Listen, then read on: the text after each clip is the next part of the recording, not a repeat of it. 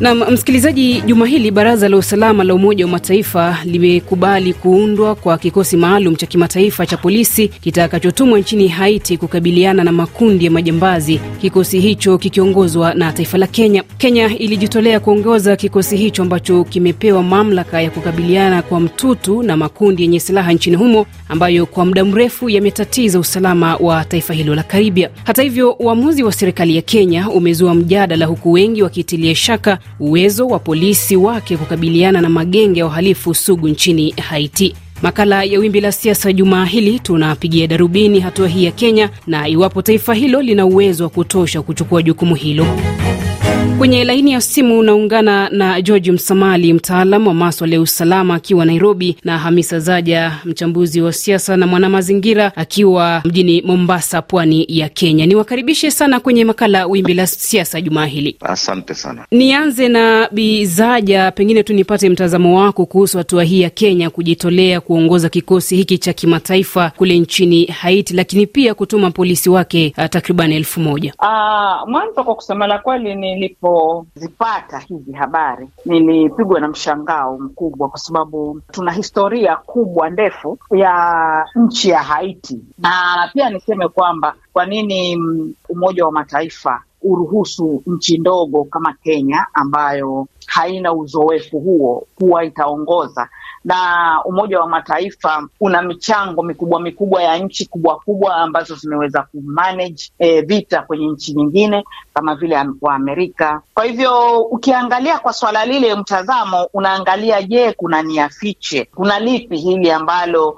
Kenya itakuwa imepata faida nalo, kwamba wao watoe uh, wanajeshi elfu moja kuweza kupeleka nchi kama Haiti. Msamali Bizaja amezungumzia historia ndefu ya Haiti. Umekuwa ukifuatilia maswala ya kiusalama, labda kwa kifupi tu, haya magenge ya uhalifu kule Haiti ni kwa nini yamekuwa tishio kwa taifa hilo? Namuunga mkono, maanake amesema kwamba historia ya Haiti kwa kipindi kirefu sana imekuwa ni historia ambayo ni mbovu, na si mara ya kwanza tumeona mataifa yakiingia katika taifa hilo kujaribu kukabiliana na hayo magenge. Marekani waliingia kule Haiti mwaka elfu moja tisa mia kumi na tano na kisha wakaondoka elfu moja tisa mia na thelathini na nne kisha wakaregea kule miaka ya tisini na pia wakatoka wakiacha hali ikiwa ni hivyo hivyo. Na pia Umoja wa Mataifa si mara ya kwanza umejaribu kuingilia masuala ya Haiti, manake mwaka elfu mbili na nne pia tulipeleka misheni kule ya kwenda kukabiliana na hawa makundi ya uhalifu katika taifa hilo, na pia Umoja wa Mataifa baada ya kujaribu pia waliondoka wakawacha hali ikiwa ni ile ile.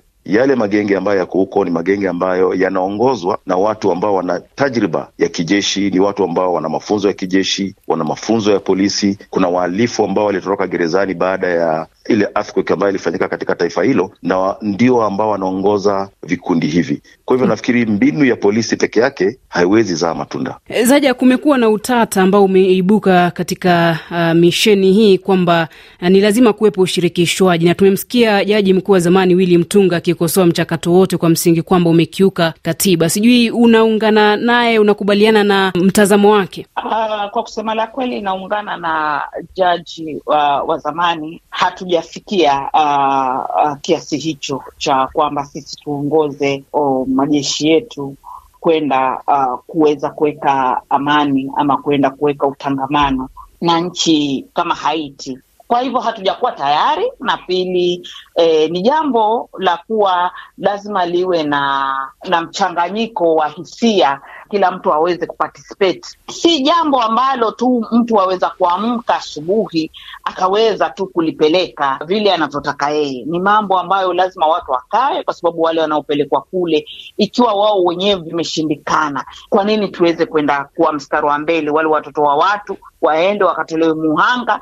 Msamali, Kenya imekuwa ikihusika katika vikosi vya kimataifa, tumeona kule nchini Somalia. Je, polisi wa Kenya wana tajriba au mafunzo ya kupambana na majambazi kule nchini Haiti? Kwa mtizamo wangu, maanake mimi pia nimehudumu katika huduma ya polisi ya Kenya, mafunzo tunayo, lakini changamoto ambazo ziko kule Haiti ni tofauti sana na changamoto ambazo wanakabiliana nazo wakiwa ndani ya mipaka ya Kenya na mafunzo ambayo sisi tuwapa maafisa wetu wa polisi si kukabiliana na magenge, lakini ni kukabiliana na changamoto za kiusalama ambazo tuko nazo ndani ya mipaka ya Kenya. Silaha ambazo haya magenge yetu hapa Kenya yanatumia ni tofauti sana na silaha ambazo zinatumika kule Haiti. Maanake mataifa ambayo yana tajriba kubwa kama vile Canada yamekataa kupeleka maafisa wake kule. Marekani hali kadhalika wamedinda kupeleka maafisa wake kule. Hii hatua ambayo imechukuliwa na Umoja wa Mataifa, mataifa mawili ambayo ni makubwa yamekataa kupiga kura, uh, Uchina na hali kadhalika Urusi.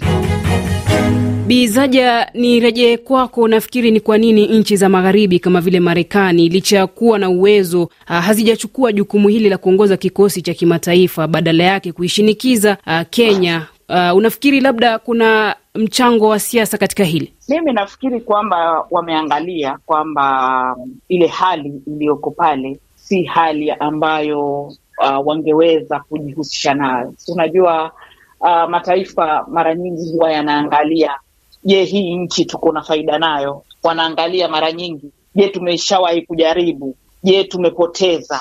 Kwa hivyo ni kama ma, mataifa ya magharibi wameangalia wakaona kwamba hakuna faida ambao watapata.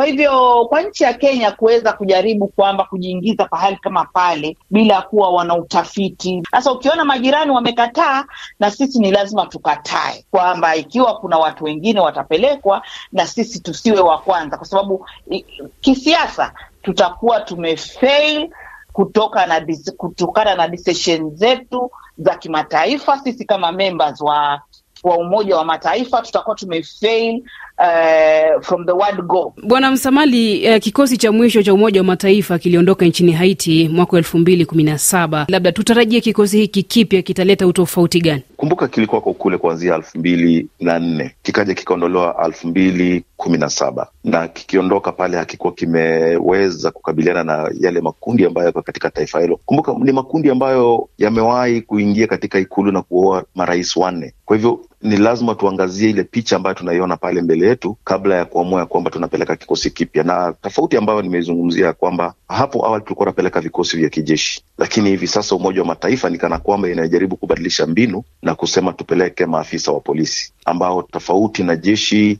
mbinu ambayo inatumika na polisi ni tofauti, maanake jeshi moja kwa moja hutumia nguvu. Na uh, polisi kwa mara nyingi huonekana wakitumia ushawishi na kutengamana na wananchi ili kuweza kutatua matatizo uh, ya, ya kiusalama. Na Umoja wa Mataifa kwamba umekuwako kule elfu mbili na nne mpaka elfu mbili kumi na saba na wakaondoka bila kutatua tatizo hilo, ni kumaanisha kwamba mbinu ambayo inatumika ya kupeleka vikosi tu haitoshi. Ni lazima tutafute mbinu mbadala na mbinu mwafaka ya kuweza kukabiliana na Uh, magenge hayo. Na mbizaja, tunapotamatisha makala haya kwa sekunde chache, uh, serikali ya Kenya inafaa kujifunza nini kutokana na uh, kutuma wanajeshi wake kule nchini Somalia, lakini pia DRC ili kufanikisha jukumu lao kule nchini Haiti? Mwanzo kuna mbinu za kivita kama vile ndugu yangu George amezungumza kwamba uh, hatujakuwa wazoefu hivyo, ijapo Uh, twajaribu lakini hatujakuwa wazoefu hivyo. Kwa hivyo tujifunze ni jambo gani ambalo lilitushinda kule Somalia na ni jambo gani ambalo limeshindikana kule DRC ambalo saa hizi tukurupuke tena na kusema kwamba tunaweza kwenda Haiti. Kwa hivyo tukiwa tumestadi hii tukawa tuka na ripoti hapo ndio kitu ambacho tutakuja kusema kwamba basi tulijifunza nchi fulani kitu fulani tumejifunza nchi fulani kitu fulani, na hapa kwetu tumejifunza nchi fulani. Kwa hivyo tunaweza kutumia mbinu fulani kuweza kukaunta nchi nyingine. Na Msamali, Kenya ilipotuma wanajeshi wake Somalia, hatua hiyo ilikuja na tishio la Al-Shabab. Labda changamoto zipi zinaisubiri Kenya katika jukumu hili la Haiti? Yale magenge yako tayari na tayari wametoa vitisho kwa maafisa wa polisi wa Kenya ya kwamba hawakubaliki kule moja kwa moja, kama vile Kenya ilipeleka wanajeshi wake kule Somali. Huo upingamizi ambao tunauona kule, hii ndiyo ambayo hatari ambayo tunaiangazia mbele yetu, manake tayari hatujaungwa mkono kuweko kule. Kwa hivyo lazima tuwe makini sana wakati tunapopeleka maafisa wetu kule, na tujiulize kama taifa, je, tuko tayari kupoteza maisha ya wananchi kwa taifa ambalo lenyewe halijidhamini? Um, na kufikia hapo natia kikomo makala ya Wimbi la Siasa jumaa hili. Ni washukuru sana wageni wangu George Msamali, mtaalam wa maswala ya usalama, na Hamisa Zaja, mchambuzi wa siasa na mwanamazingira, wote wakiwa nchini Kenya. Jina langu Minslet Ijai, kwa heri.